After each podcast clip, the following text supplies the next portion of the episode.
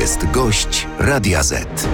Gościem Radia Z jest Michał Kobosko, wiceprzewodniczący, wiceprzewodniczący Polski 2050, Trzecia Droga. Witam serdecznie. Dzień dobry panie redaktorze, witam państwa. To taka świąteczna, krótka piłka na początek. Sprzedaż żywego karpia na święta powinna być zakazana, tak czy nie? E, powinna być zakazana. Wiem, że to jest polska tradycja i polskie rodziny się tym cieszą, ale no trochę powoli zmieniamy standardy.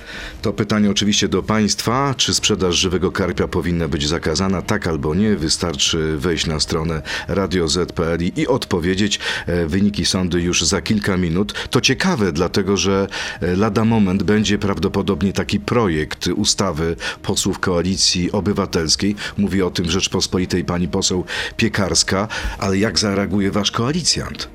Skoro wy poprzecie ten to już, zakaz. To już należy, ja nie powiedziałem, że my poprzemy. Pan redaktor zapytał mnie, jaki jest mój stosunek. Ja jestem o tyle stronniczy, że od lat nie jem karpia, nie lubię, prawdę mówiąc, karpia na, na, na, na święta, ale w, ani w ogóle w, w, trakcie. Po prostu nie, nie i już, ale to, to nie ja, jest Jakie nie, są nie właśnie decyzja upodobania kulinarne reszty Polski 2050? Podobne?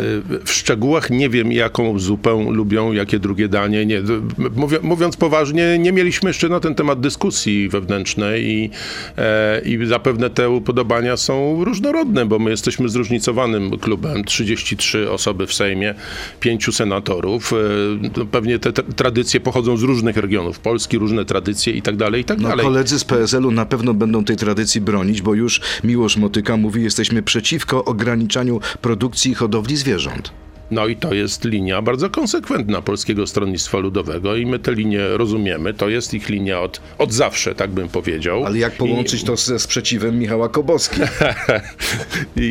ja nie powiedziałem o sprzeciwie. Pan redaktor zapytał, jak bym zagłosował. Ja akurat jako umiarkowany fan tej, tego dania w diecie świątecznej akurat zagłosowałbym tak, ale nie, nie mówię tutaj ale w rozumiem, imieniu. że trzecia droga posłanek. o karpia się nie rozpadnie. Nie, o karpia. Okay, okay. Karpia, karpia nie. To proszę powiedzieć. I, ani inne powody. Czy to prawda, że będzie pan e, ministrem funduszy i polityki regionalnej? E, tak przeczytałem dzisiaj w jednej z gazet. W gazecie wyborczej. E, I, I, prawda jest taka, że rozmowy o stworzeniu koalicji rządowej zostały wznowione. One przez kilka dni, no, no ich nie było, bo najpierw było święto niepodległości. My w piątek, tuż przed świętem, podpisaliśmy nasi liderzy umowę koalicyjną. Potem było święto niepodległości, potem Sejm, powołanie marszałka i to wszystko, co się odbywało na Wiejskiej. Wczoraj te rozmowy zostały wznowione i mam nadzieję, że dość szybko będziemy mieli już skompletowane decyzję, jeżeli Dostał pan taką propozycję od Donalda nie, Tuska? Nie, nie dostałem takiej propozycji. Ale proszę i, spojrzeć mi prosto w twarz pro, i powiedzieć patrzę, tak, patrzę, patrzę, proszę mi popatrzeć bardzo w oczy. szczerze. Nie, nie było takiej rozmowy. To jest rzeczywiście decyzja pana premiera Tuska. A gdyby poprosił tworzył... i zaproponował panu to, co by to pan należałoby zrobił? się bardzo poważnie zastanowić nad taką propozycją, ale skoro taka propozycja nie padła, to, to jak mówię, to są fakty medialne. Czyli Michał Kobosko nie wyklucza e, zostania ministrem funduszy i pan polityki redaktor już, już napisał artykuł, czy ty, tytuł artykułu do internetu, ale ja nie wykluczam także różnych innych rzeczy w życiu. To pójdzie pan do MSZ-u może? E, panie redaktorze, nasi liderzy rozmawiają, dopinają te szczegóły. Wydaje mi się, że jeżeli chodzi o Ministerstwo Spraw Zagranicznych, to, e, to już zostało powiedziane. Zresztą mówił o tym wczoraj też e, marszałek Hołownia w wywiadzie telewizyjnym, że to jeden z naszych koalicjantów będzie. Czyli dostanie to Koalicja Obywatelska i rozumiem Radosław Sikorski. Dobry kandydat, bo ja pamiętam krytyczne słowa pańskie na temat Radka Sikorskiego i jego wypowiedzi. Krytyczne moje słowa dotyczyły bardzo konkretnych wypowiedzi to nie była tylko moja krytyka indywidualna, tylko generalnie pan minister jest znany z tego, że czasem lubi powiedzieć coś takiego, z czego potem i jego partia, jego obóz polityczny musi się tłumaczyć i o co miewa do niego pretensje. Thank you USA. Thank you USA. I, no nie wiem, czy pan minister takich... Sikorski powie thank you Michał. Ale jeżeli pan minister po, zostanie ponownie ministrem, to będę mu szczerze gratulował tej funkcji, bo to jest masa roboty w tej chwili. Zostanie szefem MSZ-u w takich realiach, w takich realiach, jakie zostawia po sobie PiS, to naprawdę będzie, będzie niezwykle ciężka praca i wewnątrz ministerstwa, i na zewnątrz Polski, jeżeli a chodzi wybór, o relacje. A wybór e, e, ewentualny pana ministra Sikorskiego na szefa polskiej dyplomacji ponowny, czyli powrót do MSZ-u, to będzie tak naprawdę e, postawienie na na walkę z prezydentem, spór o kompetencje w sprawach zagranicznych? Ja mam nadzieję, że takiej walki nie będzie. Mieliśmy zapowiedź, no trochę niepokojącą, muszę powiedzieć, jeżeli chodzi o projekt prezydenta dotyczący tak zwana ustawa kompetencyjna, która ma tak naprawdę utrudnić funkcjonowanie rządu, bo taki był sens tej ustawy, jeżeli chodzi o szczyty unijne, jeżeli chodzi o powoływanie naszych komisarzy unijnych i tak dalej, i tak. Ale ja mam nadzieję, że tutaj ta współpraca będzie dość płynna z panem prezydentem w sprawach międzynarodowych, bo jest tyle ważnych i trudnych tematów w tej chwili w sprawach międzynarodowych, poczynając od, od wojny tuż obok nas, przez e, konflikt Izrael, strefa gazy i tak dalej, i tak dalej, Ameryka, Chiny, że po prostu tu są zbyt ważne Czyli rzeczy. nie stać żeby- nas na wewnętrzną wojnę. Uważam, że w sprawach międzynarodowych, pozycji Polski w świecie, relacji z naszymi kluczowymi partnerami nie stać nas i żaden odpowiedzialny polityk, a do takich za, tutaj zaliczam i prezydenta Dudę, i pana ministra Sikorskiego, i wielu innych two, współtworzących naszą przyszłą koalicję, nie wejdzie w to, bo to bo po prostu dla Polski byłoby nieopłacalne. Wszystko na to wskazuje, że rząd y, czy premier Morawiecki wykorzysta cały termin dany mu na e, sformowanie rządu i podanie go pod głosowanie e, o wotum nieufności. Najprawdopodobniej ten termin y, tworzenia rządu skończy się 11 grudnia.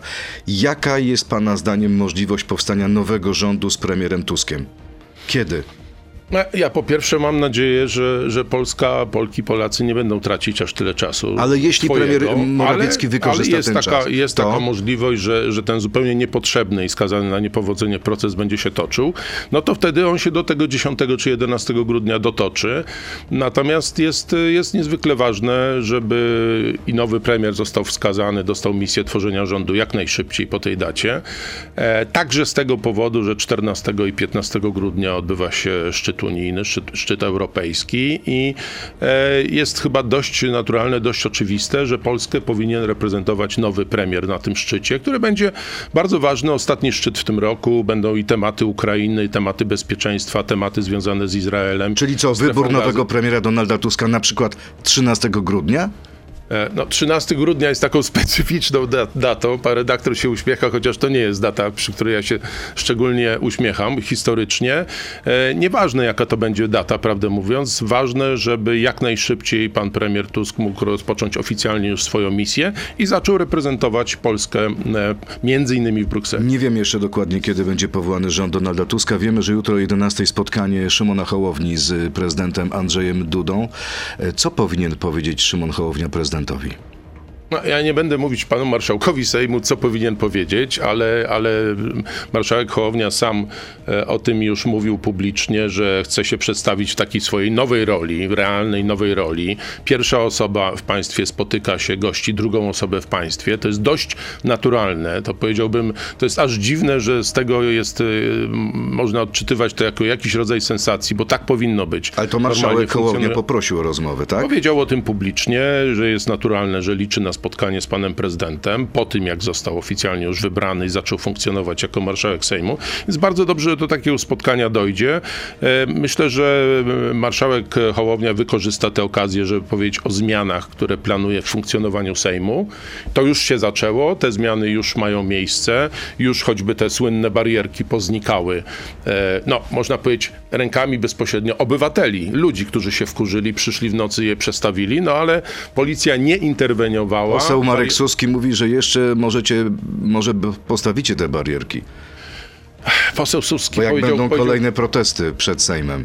ale w odróżnieniu od PiSu my się protestów nie Czyli obawiamy. bariery, barierki nigdy nie staną, nawet jeśli będą protesty.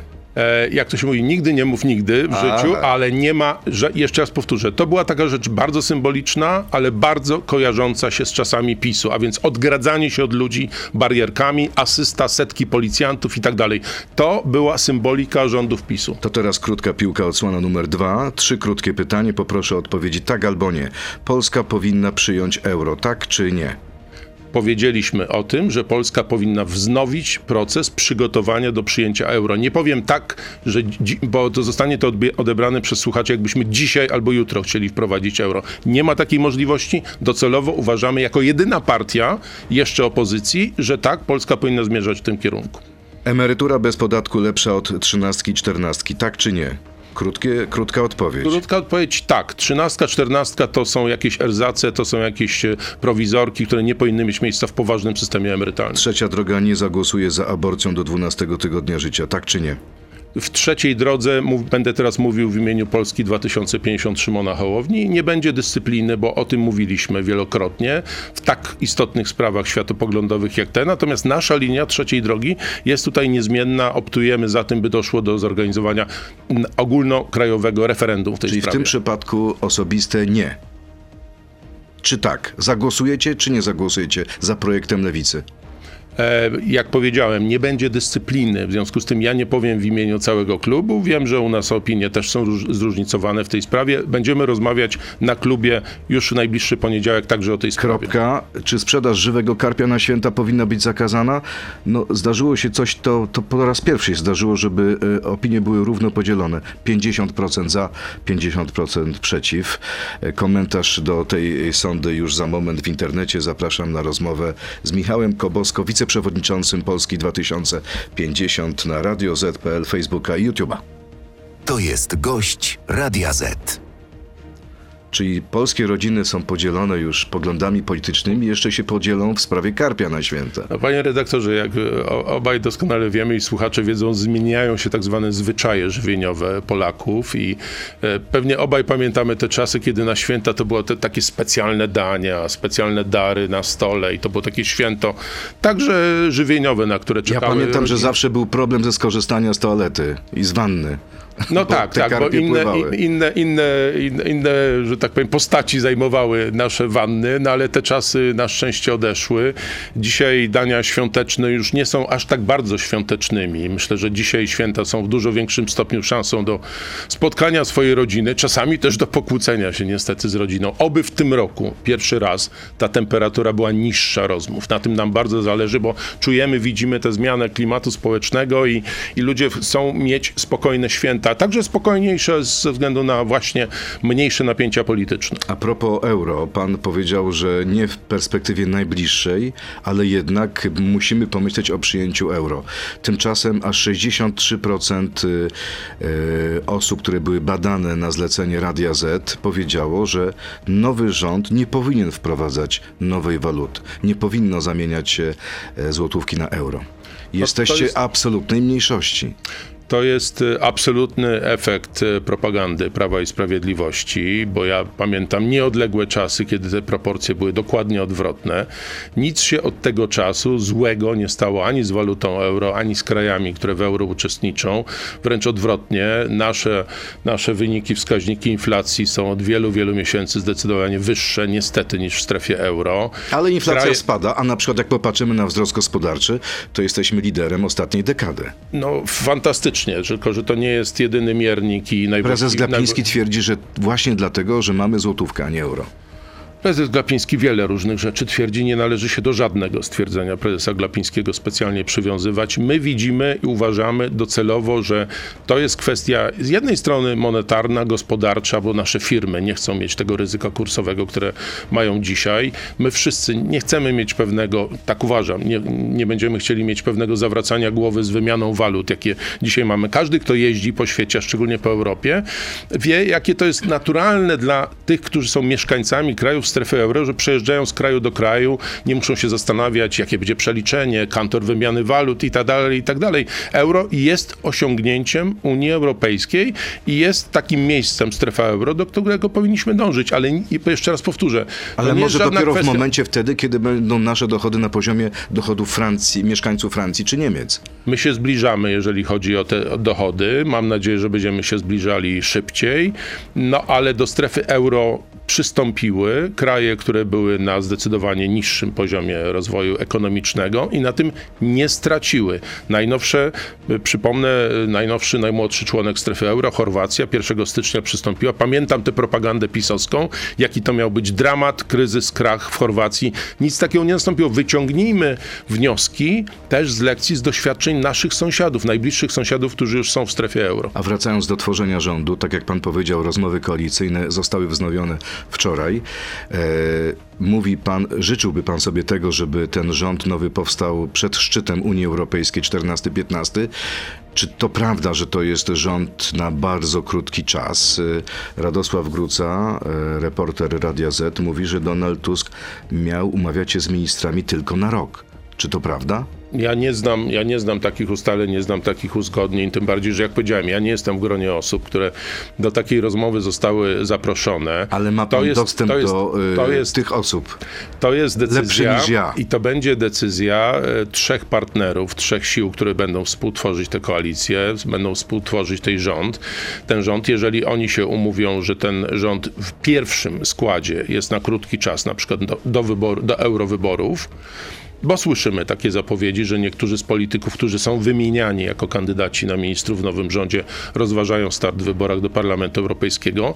No, to będzie w pierwszej kolejności decyzja premiera Donalda Tuska, ale także jego partnerów, liderów pozostałych dwóch stron, które, które współtworzą koalicję, czyli Nowej Lewicy i Trzeciej Drogi. Czyli już po sześciu, siedmiu miesiącach należy spodziewać się rekonstrukcji w związku z wyborami europejskimi. Ja myślę, że ten pier te pierwsze miesiące, ten pierwszy czas, to będzie, to będzie gigantyczny gigantyczne wyzwanie dla wszystkich, którzy staną na czele resortów, którzy wejdą do tego rządu, bo to jest kwestia z jednej strony ogromnego sprzątania po PiSie, a żeby to sprzątanie rozpocząć, to trzeba rzeczywiście wejść do ministerstw, wejść do agencji rządowych, zobaczyć, jaki jest realny stan tego, co PiS po sobie zostawia i to zdiagnozować, potem zacząć sprzątać, a jednocześnie przecież my mamy nasz program, naszą agendę, sprawy, od których chcemy rozpoczynać i to wszystko się musi dziać jednocześnie, więc ja nie nie wiem, jak ten rząd, y, jak pan premier Tusk widzi cały ten rząd, jego konstrukcję, no ale myślę, że generalnie ministrem się bywa. Ministrowie przychodzą, ministrowie odchodzą. Czy to prawda, że Donald Tusk y, dopuszcza możliwość powrotu do Brukseli y, i być może będzie kandydował, aspirował do bycia szefem Komisji Europejskiej po pani Ursuli von der Leyen? To też informacje z rozmów kuluarowych. No są najróżniejsze teraz plotki, pogłoski i tak pan dalej. Pan o tym ja nie słyszał? Że... Znaczy... Nie wyobraża pan sobie tego, że Donald Tusk... Pan, że... On kiedyś powiedział, dajcie mi 14, 400 dni. Tylko 400 dni. To jakoś dziwnie łączy się z terminem końca kadencji pani Urzuli von der Leyen. Ja myślę, że to będzie decyzja osobista pana premiera Tuska i przez ile czasu chce pełnić swoją funkcję. Nikt nie zostaje premierem Rzeczpospolitej z założeniem, że będzie tam tylko na chwilę. To jest zbyt odpowiedzialna i ważna, ważna rola. E, ja nie, nie będę w ogóle komentował tego typu plotek czy pogłosek. To jest tak naprawdę pytanie, które, na które mógłby, gdyby chciał odpowiedzieć tylko pan premier Tusk, jakie ma jeszcze ambicje dotyczące dalszego ciągu jego kariery politycznej, ale przed nim, przed nami wszystkimi jest tak ogromne zadanie jak stworzenie, uruchomienie nowego rządu i to, żeby ten rząd był trwały nie mówię tutaj o poszczególnych ministrach, ale o konstrukcji, którą tworzymy w tej chwili, którą w tej chwili omawiamy, na którą się, co do której się porozumiewamy i mógł wprowadzać realne zmiany w Polsce, bo obywatele za tym właśnie głosowali 15 października. A jak pan ocenia, jaką ocenę pan wystawi Szymonowi Hołowni za te pierwsze dni marszałkowania w skali od 1 do 6? No jest, e, to, to, to nie tylko premier Donald Tusk powiedział e, publicznie, że, że ten test, tak to nazwijmy, wypadł celująco. Ja także uważam, że, że to były... Czyli szóstka. Dwa, Czyli szóstka, tak. Szóstka y, i, i dlatego, że, e, że Szymon Hołownia był bardzo dobrze przygotowany do, do tej roli, do wejścia w, w rolę marszałka Sejmu, rozpoczęcia pracy, tak odpowiedzialnego zadania i z drugiej strony, że odparł, nazwijmy to, ataki opozycji totalnej, jaką chce być e, PiS i to takiej totalnej, totalnej. Ale e, nie jest zbyt czuły i delikatny na swoim punkcie. Miał problem z okrzykiem puknij się w czoło. No tam padało wiele. Ja, ja, siedzę akurat w samym środku tej sali, w czwartym rzędzie i, i ze wszystkich stron słyszałem, e, ze wszystkich stron obozu pisowskiego słyszałem różne okrzyki, różne obraźliwe formy, różne, mówiąc w skrócie, formy sprowokowania marszałka. Marszałek Hołownia... Ale o... były wulgaryzmy, były jakieś chamskie, naprawdę ordynarne przekleństwa na przykład? Ja przekleństw żadnych nie słyszałem, natomiast słyszałem wiele rzeczy, wiele słów, które moim zdaniem w tej Izbie nie powinny padać. Paweł Kukis, który pamięta 2015 i 2019, mówi, że wtedy początek był taki sam, tyle że dzisiaj to PiS wziął odwet na dawnej opozycji.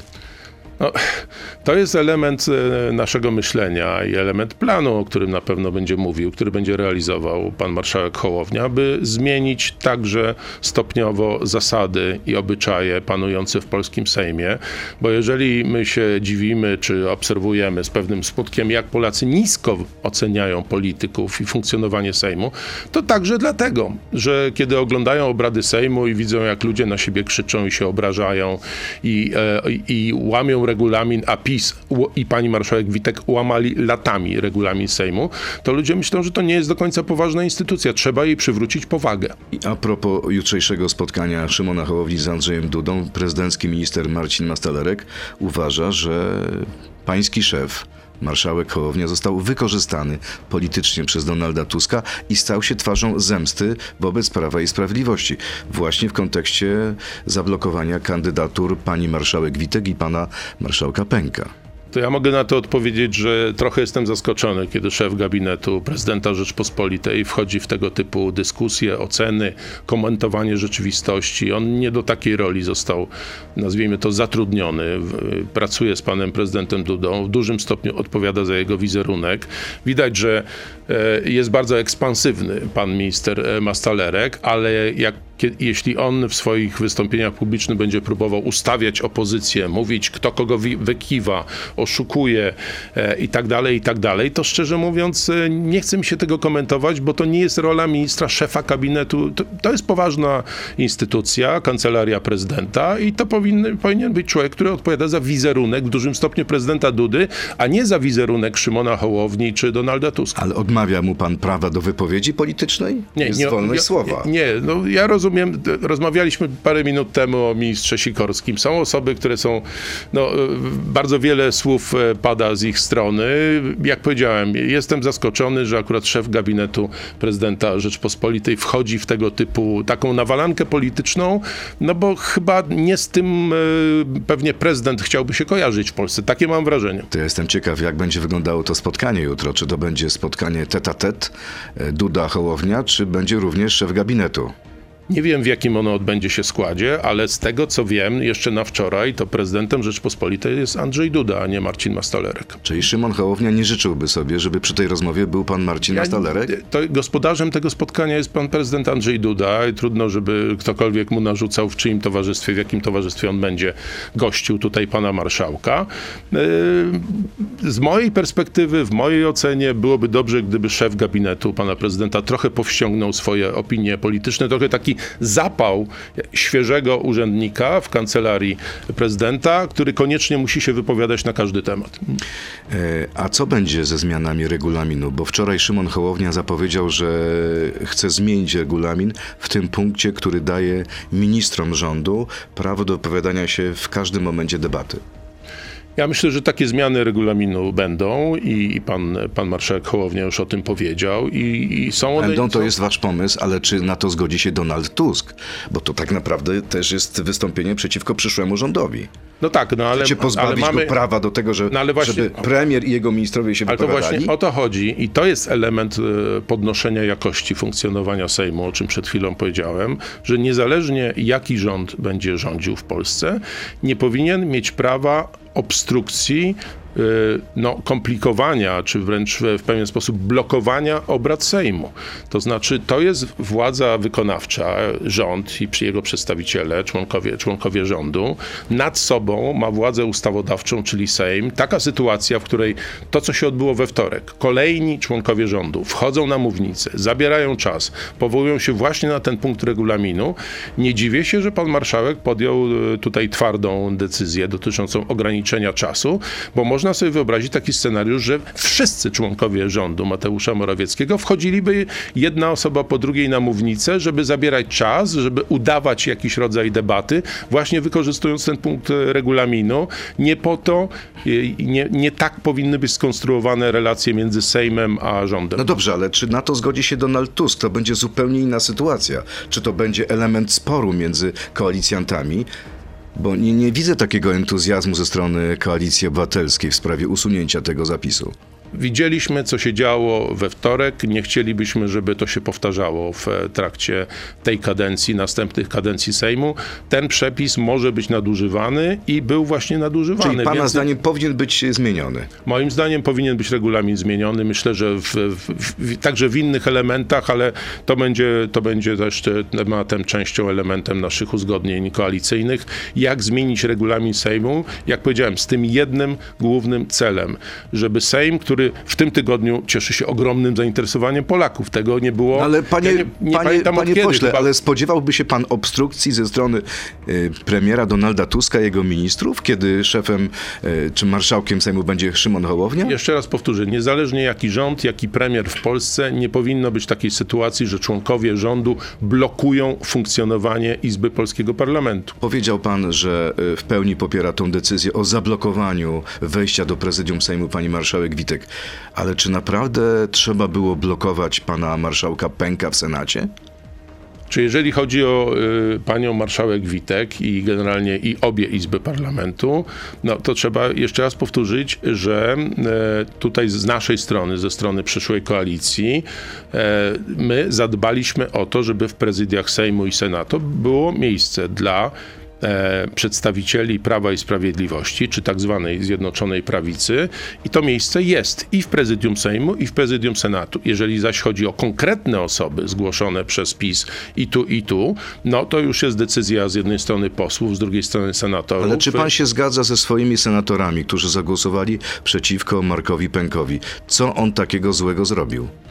No, pan marszałek Pęk jest znany z te, także z ostrego języka i z ostrych Ale to wypowiedzi. każdemu można zarzucić.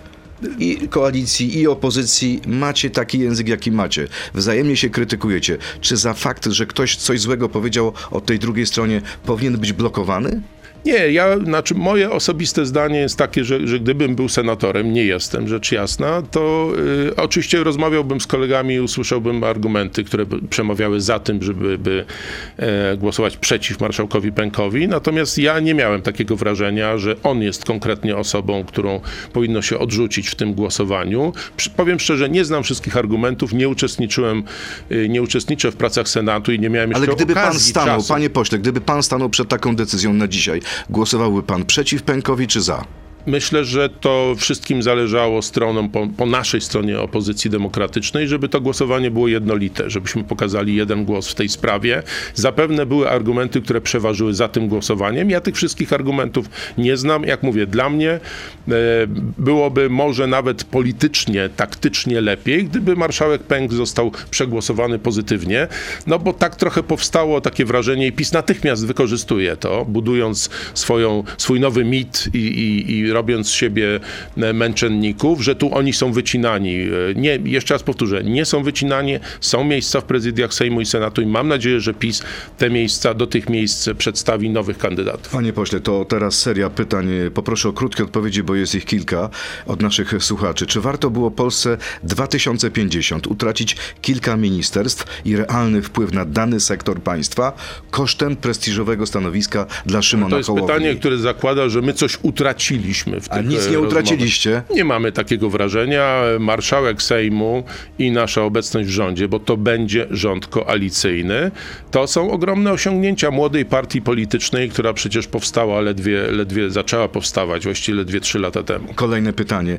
Czy założy się pan ze mną? Pyta słuchacz y, pod nikiem występujący King of y, Warmia. Czy założy się pan ze mną, że wasza koalicja nie wytrzyma dłużej jak dwa lata? Symboliczny zakład o 1000 złotych. Przegrany przekazuje kwotę na wybrany przez wygranego dom dziecka. Jeszcze raz, jaka jest ta ce- cezura czasowa? Że... Dwa lata. Czy koalicja, y, czy założy się pan ze mną, że wasza koalicja nie wytrzyma dłużej jak dwa lata? Znaczy król w armii, jak rozumiem, którego serdecznie pozdrawiam, choć nie znam jego nazwiska. twierdzi, że nie twierdzi, wytrzymacie nie więcej niż wytrzyma. dwa lata. A Pan uważa inaczej? Założy się pan z nim? Ja uważam zdecydowanie inaczej. Uważam, że to jest. Zresztą, jak widać, także po tych ustaleniach dotyczących choćby zmiany na stanowisku marszałka Sejmu po dwóch latach, i nie tylko, nie tylko ta zmiana będzie po dwóch latach, że my jesteśmy umówieni na całą kadencję. Czyli królu w armii, tysiąc złotych. Tysiąc złotych. Mamy zakład, Jest zakład. Tak oczywiście chciałbym wiedzieć też, z kim się zakładam, jest. bo z anonimową osobą Czekamy na, trudno i rozmawiać czekamy na identyfikację. Kolejne pytanie. Czy wystartuje pan w wyborach samorządowych na prezydenta Warszawy? E, co pan myśli o zwężaniu ulic w stolicy i o strefie wykluczenia komunikacyjnego wprowadzanego w Warszawie? No, słyszę ten język, słyszę ten sposób zadawania pytań. To jest, e, mam wrażenie, zwolennik Prawa i Sprawiedliwości, bo taką oni mają linię, jeżeli chodzi o Warszawę. A to od, od, proszę odpowiedzieć na to pierwsze pytanie. Tak. Czy wystartuje pan na prezydenta Warszawy? Nie mam, nie mam takich planów. My słyszymy, że pan prezydent Trzaskowski zamierza startować na drugą kadencję. E, Wiemy, jakim, jakim poparciem się cieszy w Warszawie, więc wydaje mi się, że e, z dzisiejszej perspektywy trudno mówić o innych kandydatach ze strony koalicji e, demokratycznej, ale oczywiście do tego kwietnia, do wyborów samorządowych jeszcze chwila. Ja nie mam takich planów, jeżeli chodzi o start. To na ważna deklaracja, jednoznaczna. Czy uważa pan, że ktokolwiek z posłanek i posłów partii Razem, która postanowiła nie wejść do rządu, byłby w stanie przejść na stronę PiSu?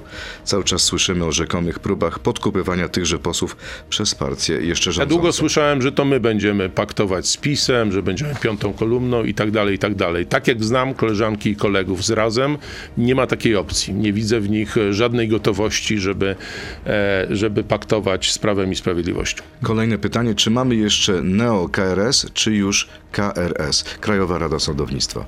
No mamy neo-KRS, my nie zmieniamy oceny tego, jak Krajowa Rada Sądownictwa funkcjonowała w ostatnich latach. Teraz trzeba będzie ją przywrócić do porządnego funkcjonowania i odpolitycznić. To jest najbliższe zadanie. My wchodzimy, trzeba sobie to uświadomić, wchodzimy w pewne kolejny, które pozostawił PiS po sobie. Stąd też e, były kandydatury i przegłosowaliśmy kandydatury członków e, politycznych do Ale do wchodząc w Krajowej te Rady kolejny, trochę musicie zjeść własny język. Ja nie mówię o panu konkretnie, Mówimy- ale pamiętam wypowiedzi polityków Platformy, którzy mówili, że KRS nie istnieje, to fikcja. Dzisiaj wchodzą do tej fikcji? No, oni tak mówili, ja mówiłem i używałem tego określenia neo-KRS i jego nie zmieniam. E, Te zmiany personalne musiały nastąpić i w KRS-ie, i w innych instytucjach kontrolowanych przez PiS. Te zmiany muszą nastąpić bardzo szybko. Natomiast teraz prawdziwym zadaniem jest e, to, żeby rzeczywiście neo-KRS stała się KRS-em z prawdziwego zdarzenia. E, I y, puentą naszej rozmowy niech będzie pytanie, ostatnie pytanie, nawiązujące do Szymona Hołowni. Myślałem, że to Karpia, ale nie, mówimy o panu marszałku. Tak jest. Czy to dobry pomysł, żeby Hołownia był twarzą nawalanki z PiSem, podczas gdy Trzaskowski, jego konkurent do prezydentury, jest zdystansowany i spokojnie czeka na wybory? Nie wiem, e, czy słuchacze się zgodzą ze mną, ale wiem z reakcji, które dostaję na ulicach, w SMS-ach i tak dalej, i tak dalej, że akurat e, Szymon Hołownia nie jest twarzą i nie był w poniedziałek i we wtorek twarzą nawalanki z PiSem. Czyli sądzi pan, że On ludzie myślą okazywał- inaczej niż Marcin Mastalerek? E, Myślę, że Szymon Hołownia, marszałek Sejmu, okazywał posłom, posłankom PiSu dużo większy szacunek niż wiele osób na jego miejscu by okazało, będąc tak przez nich traktowanym. I takie jest założenie marszałka Hołowni. Będzie traktował ich z respektem, z szacunkiem. Oni so, zostali wybrani, są posłankami i posłami na Sejm Rzeczpospolitej. Na pewno nie będzie twarzą nawalanki z PiSem, będzie twarzą poprawiania funkcjonowania Sejmu i na tym mu dzisiaj szczególnie zależy. A to, co będzie w 25 roku, wyścig prezydencki, kto, kto do niego stanie, Szymon Hołownia ma taki plan i mówi o tym bardzo otwarcie. Co do innych kandydatów, zobaczymy. Zobaczymy. E, Moim gościem, gościem Radia Z był e, Michał Kobosko, wiceszef Polski 2050. Trzecia droga, najprawdopodobniej przyszły minister funduszy i polityki regionalnej. Panie redaktorze, bardzo dziękuję za wizytę. Życzę pięknego dnia. Dziękuję bardzo. To był gość Radia Z. Słuchaj nas w Radio Z i na player radioz.pl.